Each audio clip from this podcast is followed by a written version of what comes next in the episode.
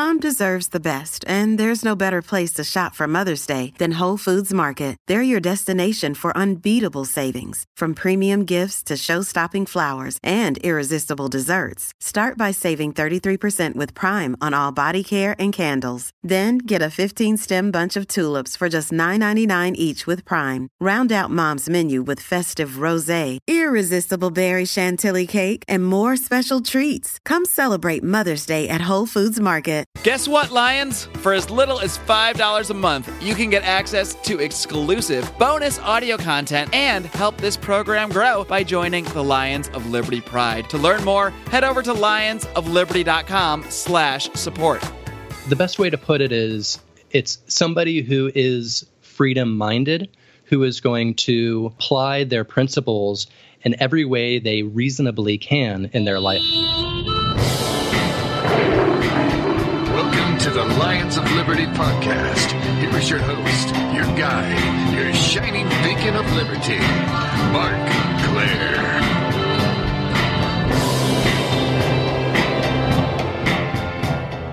Welcome back, you little Liberty kitties. It's time for another trip down Liberty Lane in today's show, the 298th episode of this here flagship program here at Lions of Liberty, which of course means you can find today's show notes over at lionsofliberty.com slash 298. And we are only two episodes away from our big 300th episode, which, as I announced last week, will feature a conversation between Jason Stapleton and Larry Sharpe about the Libertarian Party and how to best message the ideas of liberty. And if you were a member of the Lions of Liberty Pride, you would have already heard a portion of that show. So go on over and find out some more deets about that over at lionsofliberty.com slash support once again and help us grow this program while getting access to even more Liberty audio goodness. It's a win-win for everybody, really. And you know what else is a winning combination? That's Liberty and beer. And if you're a regular listener of this show, you know that not only do we like to talk liberty around here, but we also enjoy an adult beverage or two now and again. And that's why today's guest is such a perfect tie in because he is the co founder and CEO of the New Agorist Brewing Company, a home brewery that's on its way to transforming into a real live brick and mortar brewery, just a hop and a skip down the 405 in Anaheim, just south of my home here in sunny Los Angeles. I am pleased to welcome in Alexander Meyer. Alex, are you ready to roar? Let's do this. All right, let let's do this indeed. And as I mentioned, uh, we're going to talk more about your your little entrepreneurial boozy adventure here in just a minute. But I didn't bring you on the show just because you're some guy who started a brewery. There's plenty of those. Uh, as astute listeners might notice from the name of the brewery, uh, this endeavor does have an libertarian angle to it. So why don't we start there? Why don't you start off just telling us how you first became interested in the ideas of liberty? Well, I think I was uh, really fortunate that I grew up in a sort of libertarian leaning household. My dad was, uh, let's call it a conservatarian for as long as I can remember. Uh, much more on the libertarian side, but uh, you know, being politically minded, tended to uh, you know go towards the Republicans because they could actually get elected um, at that point in time.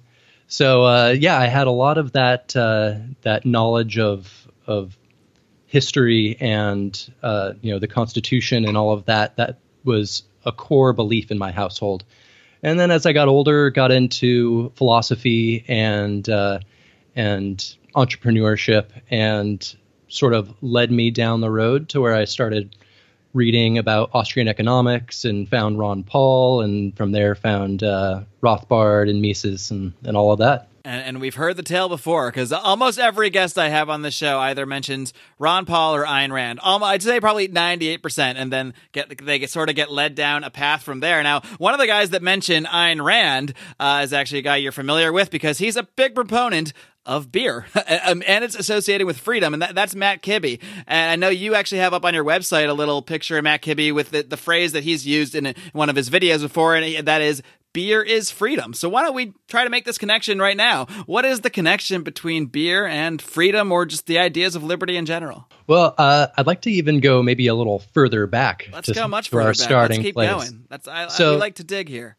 So I like to say that beer is the source, savior, and spirit of civilization. If it weren't for beer, then human civilization would not be where it is today. it is the force that got us to lay down roots and uh, establish, you know, an uh, agriculture. It was the, uh, you know, the the staple food that got us through, um, you know, plague-stricken Europe and to the Age of Enlightenment, and um, and it's embodied sort of that spirit of uh, of of progress and innovation all along the way. Uh, and where I, I, feel the freedom really starts to come into play is uh, post prohibition. We saw that uh, there was really only a, a handful of, of big breweries that were able to compete after they were all wiped out during prohibition. And then in the 1970s, it was finally federally legalized that people could start to homebrew. And it wasn't until the regulations were more fully lifted, and there's still a ton of problematic regulations around it, but enough so that people could really start to follow the spirit of how beer advances society once again. And we started to see craft breweries pop up and uh, new forms of beer and innovation come about. And I think that it really encapsulates the spirit of, of capitalism and, and free markets better than so many other areas where it's maybe a little bit more um, there's a lot of negative connotations with a lot of big businesses but craft beer is is bringing it back to the people where people have a good feeling about uh, about companies and corporations once again. There's a couple interesting tid- tidbits I want to pick out of there. I mean, one is something I never really thought of before, but it kind of makes sense. Uh, just thinking about the role that alcohol often plays in our own lives. Uh, when you mentioned how people used alcohol to sort of get through the plague and really tar- tough times, you know, and I kind of imagine if everybody's around me is is dying, uh, I might be inclined to go grab a beer. You know, if, if I, I, might be inclined to grab an extra shot of whiskey. Uh, so, I mean, and that's really interesting. And I didn't really think about this, but uh, I, I, didn't realize home brews were actually banned even for home use, even for to make beer for yourself until around the seventies.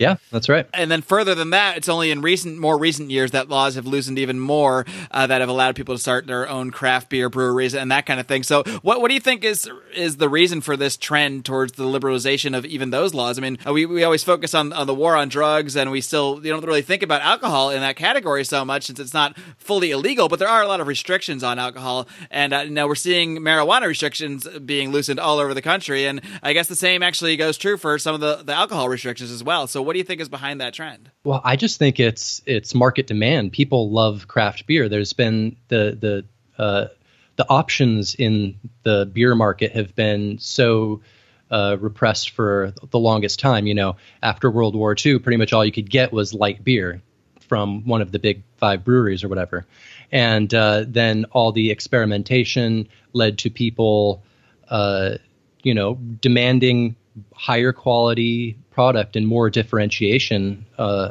you know, from from this uh, commodity, let's say. Um, and so, as the market demand increases, we're seeing uh, actually seeing sort of a battle arise. I'd say there's a battle between those that want to further liberalize the industry and make it as easy as possible to open new craft breweries and distribute and then you're seeing AB InBevs and, and all of them that are seeing this as a threat to their hold on the market. So they are actively working with the uh, you know the beer lobby and everything to suppress these breweries through uh, mostly through the distribution laws. For instance, in Nevada, there's this big battle going on within the craft beer industry that uh, is focused around this Assembly Bill AB 431 that was proposed by Assemblywoman Irene Bustamante Adams, and she was given thousands of dollars in campaign contributions from AB InBev, and you know a result was this bill that would place a limit on how much beer craft breweries could manufacture to 20,000 barrels a year and uh, also places a limit on the amount of beer that they can sell out of their retail location to 2,000 barrels. But luckily, with a lot of pushback in the craft beer community, they managed to amend the uh, that bill allowing for the the production cap to be raised to 40,000 barrels, and uh, also removed a limit on how many tasting rooms a brewery can have throughout the state. So uh, there's a lot of these battles going on, and um, and I think it's a perfect example of how um, this industry is showing that um, actually having less regulation allows for greater prosperity and allows for the industry to grow. But uh, other other states are are winning, and uh, luckily in California, we don't have that problem right now. Which is somewhat surprising because in, in many aspects, this is one of the most regulated states. Uh, you know, it may, may, be the most regulated state in the country. If not, it's pretty darn close in in most aspects of business. So it's at least good that in this one area, California seems to be okay. Yeah, definitely. So you know, it it really is a positive for us uh, that we can self distribute as much as we would like. And even taking it one step further, the reason why we are going to be locating our brewery in Anaheim is because Tom Tate, the mayor of Anaheim, is a free enterprise proponent and he is also a craft beer fanatic. So he's made it his personal goal to turn Anaheim into the uh, the craft beer mecca, let's say, of Southern California. He wants to rival Portland. That's great, actually. I mean, especially for you. But uh, you know, it's it's great to have a mayor that really likes to drink because he's he's going to be pretty open to the the opening of these establishments. So he's actively working to get more craft breweries in that region. Then, if he's trying to make it the next Portland. Yeah, that's right. And they're working with the different local agencies to make it as easy, cheap, and quick as possible to open a brewery in Anaheim. So, I mean, you know, being a libertarian, I respond to economic incentives. So, Anaheim is where where we're going. Now, there's a, a tiny bit of irony here, just because of, of, the name of your company is the, the New Agorist Brewing Company. Agorism being well, actually, you know what? I'm going to let you describe what that word means and what it means to you, because I, you know, I've had other guests on the show that, that describe themselves as agorist. Um, I don't know if you actually describe yourself like that in, in all aspects of life. Obviously, you can't fully be an agorist and and open a brewery without having it shut down pretty darn quickly. But why don't you just describe what the word agorism means to you and, and why you decided to name your brewing company w- using that term? Sure. So uh, Samuel Konkin came up with that term in the 80s, uh, sort of harkening back to the uh, the let's call them free markets of uh, the ancient Gre- Greco-Roman tradition.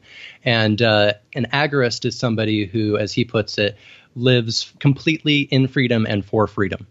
So they they tailor every aspect of their life around living as freely as possible. As you said, it's impossible to to open a brewery and be 100% pure agorist because we would get shut down uh, violently, I'm sure, very quickly. Uh, so we definitely are. Let's just say we're we can't by default be pure agorists, but that is sort of the reason behind the term that we're that we're coining, uh, which is new agorist. And the best way to put it is it's somebody who is freedom minded who is going to apply their principles in every way they reasonably can in their life. So there's no longer, I think, one of the issues with with agorism uh, from a traditional standpoint is you have to be a pure libertarian and really adjust your life in in every facet to be a pure ag- agorist. And it's not not an easy thing to do. You know, the the adoption rate of people uh, assuming an agorist lifestyle is going to be very low and very slow. Especially when it winds them up in jail, which it, it often might, depending on in how how far they they take the agorism, how open they are with it. Exactly. Yeah. So we are looking at it as a practical way of approaching the, the idea of living your values, where we do have to uh, uh, submit in some areas, such as paying taxes and getting getting licensing from the government in order to operate.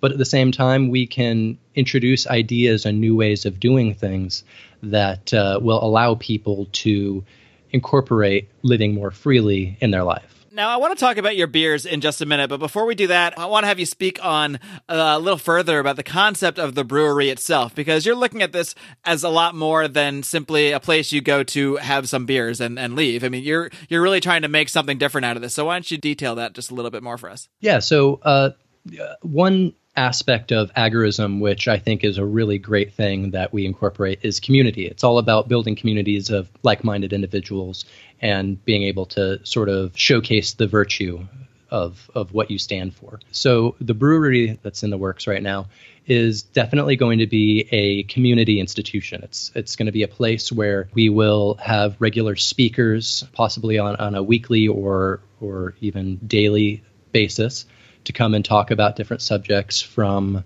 entrepreneurship to cryptocurrencies to um, any number of things. And uh, we're also going to be working with local entrepreneurs and innovators to help give them a platform to develop their their ideas to you know reach their goals. So you're really trying to work uh, a bit of your politics. Obviously, you're, you're, it's right there in your name anyway, but into the actual operation of of the brewery itself by holding events. By uh, I don't want to call it propaganda, but you know by having libertarian ideas out there, uh, sort of in the context of the social gatherings that occur at the brewery. Exactly, and you know I. I would hesitate to even say that we're going to be, you know, outright libertarian and just have libertarian speakers. I mean, anybody is welcome to come and speak and let their ideas be heard and be evaluated based off of the merit of their argument. Um, so you know we'll we'll have all sorts of different speakers. We definitely want to uphold a certain level of standard. Let's say you know I wouldn't want to have anybody there that's uh, advocating for violence necessarily. You're not you're not going to invite Antifa to uh, to give a speech or anything like that. Huh? I, would invite them to debate me. That, that would be a lot of fun. But they don't they don't do that. So. I don't know. All that around booze could get could get scary pretty quick. yeah, we'll have to tell them to leave their bike locks at the door. Leave the bikes and the locks both outside, please. Yeah. All right, Alex, I'm getting thirsty. I'm ready to try some of these beers. But first, a quick word from today's sponsors. Hey, guys, this is Roger Paxton. And if you're fed up with the government running every single aspect of your life, but you're not listening to the Lava Flow podcast yet, then what's wrong with you? Check us out at thelavaflow.com or just go back to sucking up to the government. The Lava Flow podcast, striking the root every single episode. This is Chris Spangle, and I am the host of We Are Libertarians, which you can find in iTunes, Google Play, or at WeAreLibertarians.com. We are a podcast that brings you all of the irreverence that modern politics deserves by examining current events from a libertarian perspective. So please check us out at WeAreLibertarians.com. Hey everyone, the Johnny Rocket Launchpad is Liberty. Each week we strive to bring you the best guests in talk radio. The Johnny Rocket Launchpad delivers weekly interviews of noteworthy politicians, experts, and activists. The Johnny Rocket Launchpad is bringing the party to the Libertarian Party and launching ideas in your direction. Check us out at johnnyrocketlaunchpad.com. You can hear me, Kurt Nelson, and the beautiful Heather Nixon talk about the ideas of liberty, rock and roll. I want to move on here because I, I, honestly, I just I can't wait anymore because you actually sent me a couple samples of your beers here, and uh, I've been I've had them in my fridge for a couple weeks while we've been, we've been trying to work out the time here. i have literally have them right here sitting in front of me unopened. And what we're going to do now, we're going to sort of, I, I want to say live. Everyone knows it's a podcast. We're not airing this live, but uh, this is going to be recorded live in real time. I have not tried these beers yet. So I'm going to tee you up on a couple of these drinks. And uh, as I fumble around and get them open, I'll let you sort of describe the beer a little bit while I pour my glass and then I'll take a taste and uh, I'll give you my live reaction. So are, are you nervous at all, first of all? no, no, not really. People generally really like our beer. Yeah, faith in my beer. The listeners yeah. at home can even hear me fumbling around with the ice. This is purely legit. But the first one we're going to take a look at, and, and there is one of these that I, I already think I'm going to like a little bit more just because of, you know, I knowing my own taste in beer, but I'm not even going to reveal that yet. We'll, we'll see afterwards. I want to I want to have a fully open mind here. But the one I'm going to start with is the one that I randomly pulled out first, and that is the Pax Ale. So why don't you tell us about that? All right. So the Pax is a pale ale that's brewed with grapefruit zest and puree. So it's going to be a little hazy, lighter. Uh, it's 4.5% alcohol. It's, you know, a crisp, easy drinking pale ale. Um, and actually, while you're doing that, I'm going to open up a bottle of the double IPA and join you. And just like that, this is a drinking show, folks. Mm-hmm. All right, and I am having a sip of the Pax right this moment. Oh, that is good. Now, I, I, this is the one that I have to say I, I kind of had a feeling I would like more. So we'll see how the next one goes. Because uh, I am more of a light beer guy, and uh, I really like. I can definitely taste the grapefruit, but not in sort of an overwhelming way. Uh, it really has a nice little little zest to it, but it's not not overpowering. It, it's it's it's light yet flavorful. I guess is how I would describe it. Nice. Yeah, that is sort of a defining element of a lot of our beers is that we like to incorporate different botanical elements, but in a way that it's not, uh, let's say, gimmicky. It's balanced and uh, it feels well integrated. Yeah, I can legitimately say that if they serve this at my local bar, it would probably be in my rotation of drinks. I, I can definitely say that this is like this is right up my alley. So now we're going to move on to the more challenging one because I am a little picky when it comes to my beers.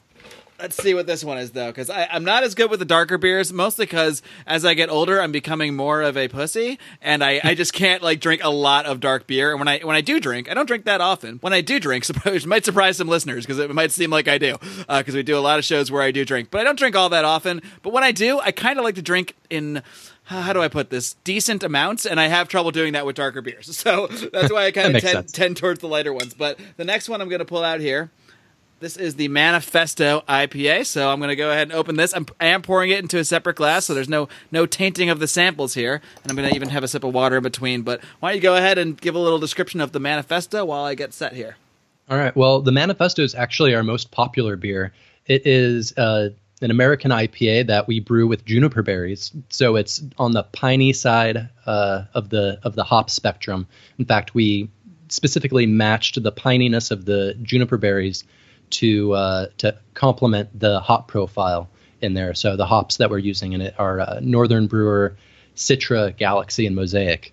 So if you've got a developed palate, the, the juniper should almost feel like it's one of the hops, in a sense. All right, and here we go. I am now officially taking a sip of the Manifesto IPA. Now this okay. The first thing that strikes me, this is not as hoppy as I was bracing for because I, I mm-hmm. do like some level of hops, but I I don't like it when it's, it's you know very very heavy on the hops. And this this I I mean, I can tell there's hops that it's a little hoppy, but it's not super hoppy. So if if you're someone who's not into super hoppy beers, do not let this one scare you off. And uh, I, I do like the flavor. I do think I like because I, I even predicted this that I do think I like the Pax a little bit more. It's just more my style. But this is actually a pleasant surprise because I, I, was ready to not love it. So let's just say I, I, I, do like it a lot better. I'm not sure if I taste the juniper because I don't know what juniper tastes like. What what is juniper exactly? Yeah, so juniper is the botanical element that gives gin its piney flavor. And as I was saying, I was talking with you about earlier, the uh, the juniper, our, our intention with this was that the juniper doesn't just you know stand out above everything else that it it blends nicely with the with the hop profile. So the fact that you say you can't pick out the juniper, I actually think is what makes it very successful. That's a good thing. I mean, same thing with the grapefruit really in the in the Pax. I mean, I read the description and knew there was grapefruit in there, so I think I was primed a little bit, but it, it, doesn't overwhelm you with grapefruit. You don't drink it and go, "Oh my gosh, grapefruit," or "Oh my gosh, juniper." It's, it's very subtle, I think, with all, with all the flavors they have here. So I gotta say, positive review. I do like the pale, the PAX Pale Ale a little better, just because it's a little more at my style. But I, I really enjoy both of these, and I, I, can tell you, I'm gonna finish both these beers tonight. And uh, folks, these are not tiny beers I was sent. These are larger. These are not 12 ounces. What are these? Like 18 that you sent me? They're so, 22 ounce beers. 20, 22. All right. So and by, and by the way, for those at home, uh, we are recording this uh, mid afternoon my time here on the Pacific Coast. So the rest of the day, it might get a little interesting for me. we shall see. yeah, just just feel lucky that I didn't send you our uh, Gravitas oatmeal stout, which is nine percent yeah, you would you would only be able to handle 122 of that. I, am actually jealous because now I want to try that. I actually that sounds delicious. It sounds like it would really save me some time. I guess I could drink uh, one of those for every two two of these Pax Ales. uh, now, yep. Alex, you, you mentioned. Uh, sorry, are you able to sell these now, or you're not able to sell them at all at this point legally? No, not legally. We um, we give them out to our uh, our friends and followers, and we also have sort of built a reputation Your favorite of podcast host, that kind of thing. Exactly, yeah. Um, but we've built a little bit of a reputation of of sponsoring events. That is a good way for us to get our beer out to a, a large group of people at once. And uh, one of the recent events that we had was with uh, somebody who's recently on your show, Judd Weiss. We sponsored his New Year's Eve party, his 20s prohibition themed New Year's Eve party, and uh, served somewhere on on par of like 600 people there had five of our beers on tap, and it was just a, an incredible evening. So that's that's where you're going to be able to find our beers uh, before we open our uh, our actual production facility is at the various events that we that we align with. Now, I happen to know that Judd had uh, at, at that party. Judd also had a, a smokable element to to that party as well. Did, w- did you notice much crossover between the beer people and the? I guess uh, well, it's 2017. It's legal. It's just about legal here in California. I, I guess I can say that it, it's marijuana. uh, did you notice a lot of the marijuana smokers coming over and, and being interested in the booze, or was it more of a separated thing? Uh, no, people were definitely, you know, imbibing in both. Uh, there were certainly those that would prefer one over the other, but I think the thing about uh, about our beers is, you know, unlike let's say Bud Light, where you have to drink five of them to get a buzz. With this, you know, you have you sip on two over the course of a couple hours, and you get a little buzz going, and uh, and you know, you you can pace yourself rather nicely. All right. Well, speaking of pacing yourself, you've been really pacing yourself and being really diligent in the formation of this as an actual business. The, the transformation from just a home brewery uh, in your bathtub or wherever. I don't think that's where you actually make the beer, but that's what I like picturing because it reminds me of the prohibition days. But uh, um, no, I, I, brew it in my toilet like a like a I'm in prison. It's my there you go. No, just kidding.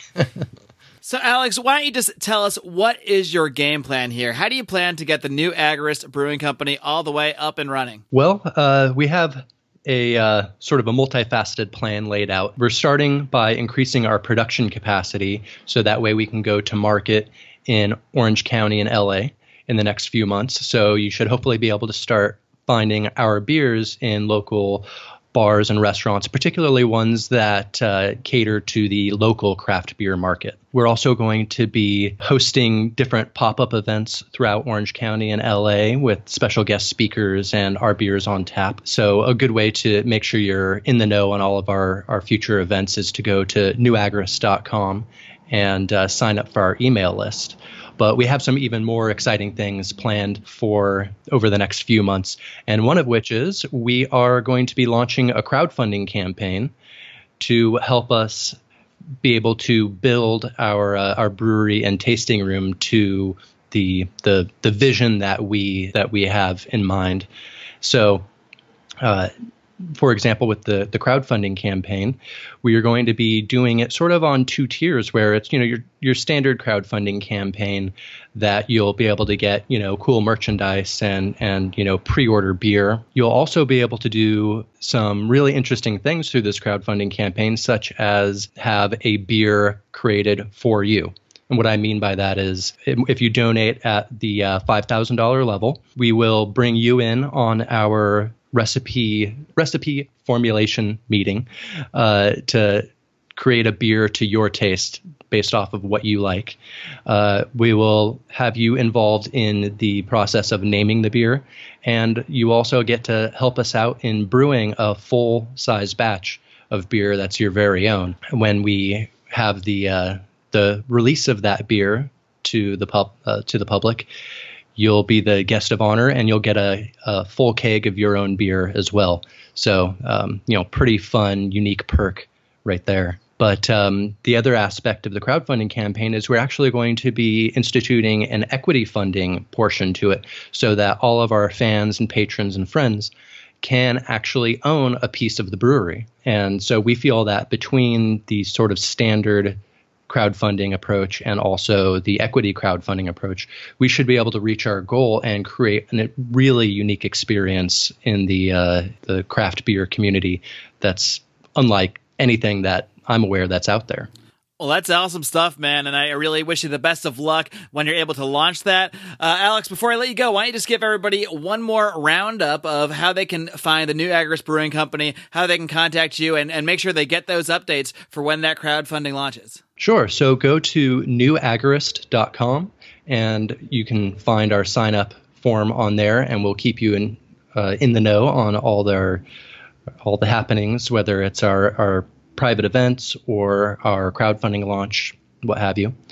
Uh, and then keep in touch with us on social media. So, you know, facebook.com slash New Agorist Brewery, and then Twitter and Instagram at New Agorist Brews. Alexander Meyer of the New Agorist Brewing Company. Keep up the great work. And again, thanks for the beer, man. They were great. All right. Thanks. I'm glad you enjoyed them. All right. Take care, Alex.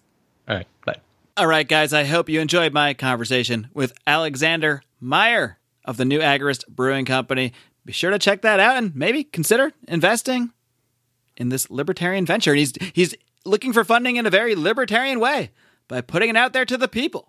And I gotta say, there are not that many perks to podcasting, to be honest. I love doing it. I enjoy the conversations. But as far as uh, tangible perks, not that many. I get some free books from some authors. I get uh, I get to talk to people that I've, you know, would normally not have conversations with, like Ron Paul. I mean, where, when else am I gonna have a 15 minute phone call with Ron Paul, which you can hear by going over to lionsofliberty.com slash 200. If you haven't heard that episode, that was my 200th episode where I had Ron Paul on the show. Uh, wonderful time. But point being, one great perk is that getting some free beers. It's one of the best perks I ever got for hosting a libertarian podcast is getting some free beers. So that was really cool. Big thanks to Alexander Meyer. But another great perk of hosting a podcast, probably maybe one of the best, is something that we've really only discovered in the last few months, and that's the ability to go out and help people. And thanks to the fine folks at DonorSee, Gret Glyer, he was a guest on this show who created that app. I will post the link to that interview in today's show notes at lionsofliberty.com slash 298 but uh you know he's got an amazing app where people can directly donate to specific projects uh, in, in other countries to really help people and to help them directly and see the results, most importantly. Now, we have teamed up, as I mentioned in the last few episodes, with a listener, Clint Rankin, who's created this group called Walk the Walk. I want you to go to Facebook right now. I know you're near some kind of device, whether it's your phone, whether it's computer, type Walk the Walk. There's both a group and a page. Like that stuff. And if you're not on Facebook, I get it understand, go to walkthewalktofreedom.com. So there's really no excuse not to check this out. But uh, each month or so, we're going to have a special project that we're trying to galvanize the liberty movement to support and fund. Uh, we're in, working in conjunction with some other podcasts. Johnny Rocket Launchpad is on board. We are Libertarians, Lava Flow podcast. All friends of this show are all going to promote this stuff and try to get this funded. And, and last episode, just a week ago or so, I told you this project that we're funding this month was only 50% funded, and that was true. Now we're almost 75% funded in just a week. So my my goal, what I want as a gift, I want you guys to gift me, but it's not really for me. It's for Esther, who's the subject of this project. For episode 300, before that episode drops on June 19th, I want this thing funded. We're going to get to 100%. And this project, again, is for Esther. Esther is living with HIV in Africa, and uh, this project is going to pay for her medicine for a whole year. And additionally, it's going to help train her and get her a job uh, raising chickens at a chicken farm, which in turn is going to also help some orphans that she's going to be helping as well. So this is really a very libertarian project. That's the reason it was chosen uh, to promote this month in conjunction with Walk the Walk and DonorSee. If you do not have the DonorSee app, what are you waiting for? Go to the App Store, look up DonorSee, D O N O R S E E, download that puppy, and to find Esther's project, you can find me, Marc Clair, on DonorSee. You can find Gret Glyer, you can find Clint Rankin. All of us have that project in our on our personal page if you go and click on it. Or, like I said, just head over to lionsofliberty.com slash 298, today's show notes, and check it out. Please, I beg you, I don't want money. I don't want cards. I don't want booze. Well, I do want booze. But most importantly, I want you guys, if you want to celebrate Lions of Liberty episode 300, please, by all means, give a buck, two bucks, three bucks. If everybody does that, this thing is done and help Esther out. It's really a great cause. I really appreciate your help, guys. In fact, I appreciate your help so much that I'm going to stick around for a few more minutes to take a dip into the old Liberty mailbag and take a crack at a few of your letters of liberty. Write me a letter of liberty. Ain't got no time for tyranny. Time to rest alone, right here from my home. A lion just wrote me a letter. I don't care how many fallacies I hear. I'll take your question and answer it here. Time to rest alone, right here from my home. A lion just wrote me a letter. Well, you wrote me a letter, it's about liberty, and I'll answer it now. Listen to my words, they're about liberty. I'll explain the best I can. Roar.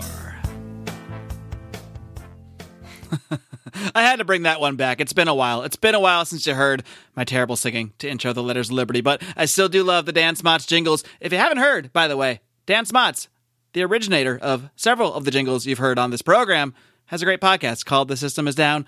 Talks about all sorts of crazy, wacky, weird stuff, conspiracy, religion, little politics. Be sure to check that out. But without further ado, it's time to dig into the Liberty mailbag. And the first letter I pull out comes from Nathan Vowell.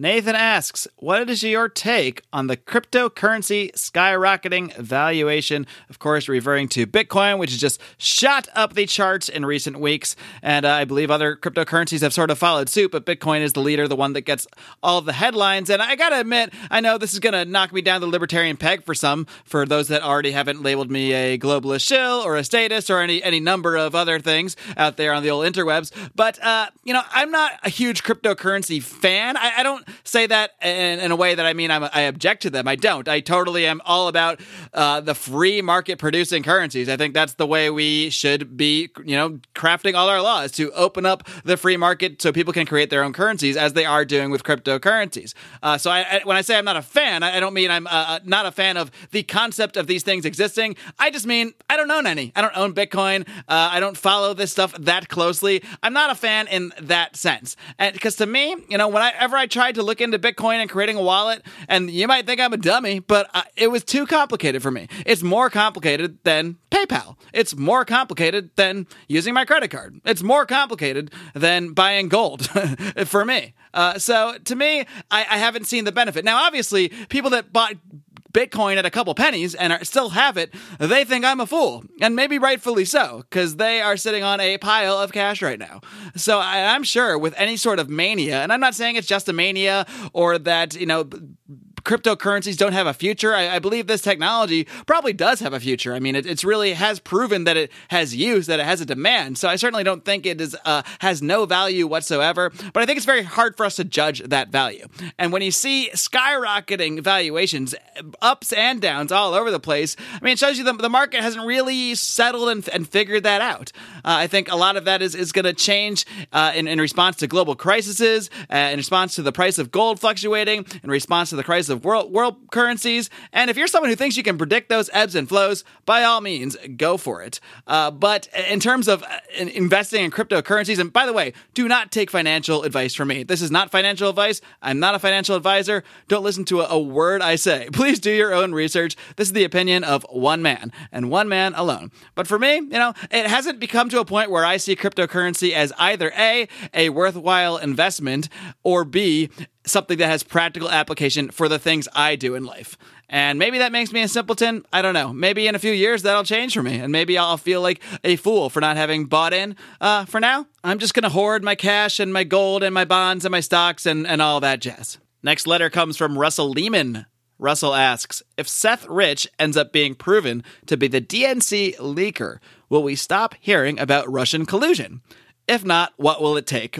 Also, what ends do you think the Russia did it narrative hope to achieve? And I, I can't help laughing because just reading your question, I, I, start to think of how hopelessly optimistic you are, Russell, that you will ever stop hearing about Russian collusion. Uh, my prediction is that you will literally never stop hearing about Russian collusion as at least as long as Donald Trump is president. I'd be willing to bet you would continue to hear about it even if he were impeached, even if he serves eight years in office, and they will the next Democratic president that takes over after Trump will cite Russian conspiracies for why the last eight years is so bad and therefore why they can't get their job done for their four years or their eight years. This is never going to go away. This has become ingrained in the narrative of the left. And when I say the left, I'm not talking about everybody who's a Democrat. I'm not talking about everyone who identifies as a progressive in some way, shape, or form. I know some people that fit both those descriptions listen to this show. I'm talking about the left, the freaking actual scary left who cannot be reasoned with at all. And and those are the people pushing this narrative to no end.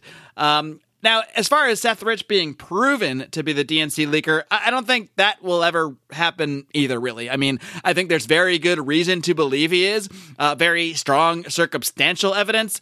Unfortunately, I think that's probably where it's going to end because who's going to investigate this, really? Do we actually think the FBI is going to deeply investigate uh, the Seth Rich murder and, and the WikiLeaks investigation and that whole thing? I doubt it. I doubt there's going to be any serious look into that. Uh, I think there are too many people watching out for each other, too many people protecting each other. Now, some people might think, well, Donald Trump's in there now, so maybe he'll really push this stuff. Uh, I doubt it. You know, Trump wants the appearance of shaking things up, and he is shaking things up in many ways, uh, especially according to my uh, social media feed in the last week with the reaction to the Paris Accord.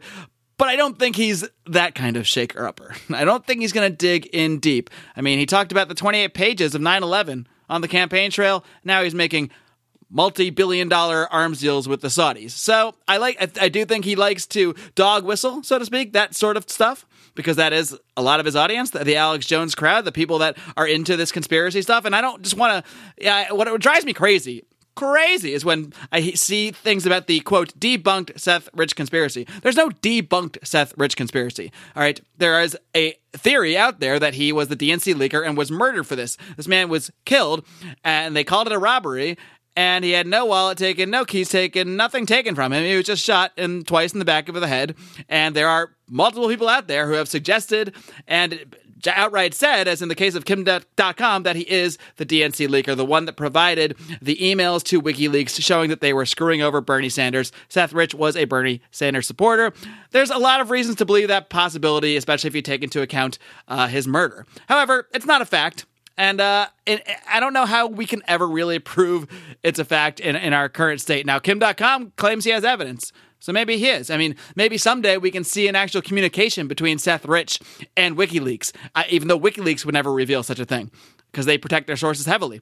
But Assange has basically said, well, yeah, sometimes there are consequences to working with us when asked about this kind of thing. So he's he's almost said that it is Seth Rich. Uh, I don't think he will ever confirm that to the point that uh, the official narrative would change. I don't think CNN is ever going to say, "Guess what? Seth Rich was murdered for uh, DNC leaks and uh, all that Russia stuff. We were full of it. I am so sorry. You're never going to hear this stuff." No, I, I fully believe.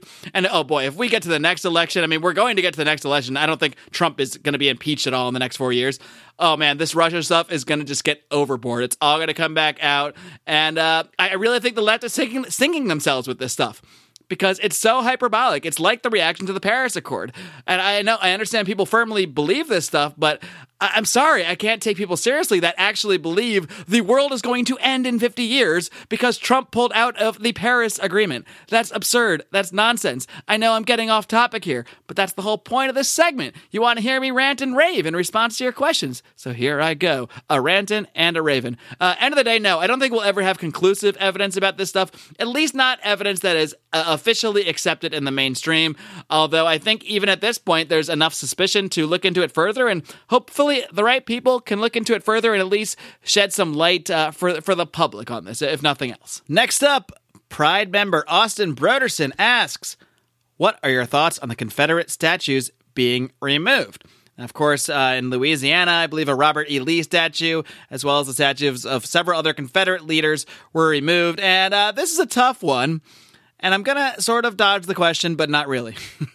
it might seem like I am at first. Uh, essentially, I, I, have a couple views on it. A, I, I think it's kind of silly to just, you know, scrub history and scrub important figures and simplify everything into good and evil. Now, a lot of Confederate leaders have a lot of history uh, in that region, and the Civil War was very complicated. I'm not going to be one of these people that act like slavery had nothing to do with it. It was a major part of it, especially for the South. Uh, but it wasn't the be all end all. It wasn't the 100% cause of the war, and it wasn't the reason everybody was involved in the war. There are many people, there are many abolitionists that fought for the Confederacy. Uh, there were slave owners that fought for the North. So it's just not black and white when it comes to that stuff. So I don't like the idea of scrubbing history to, you know, just because some people have a view of it. Uh, at the same time, I can kind of understand that if you are someone who's an African American or someone who has maybe specifically a, a, heritage of slavery, and perhaps you're someone who has really felt that generationally and feels that today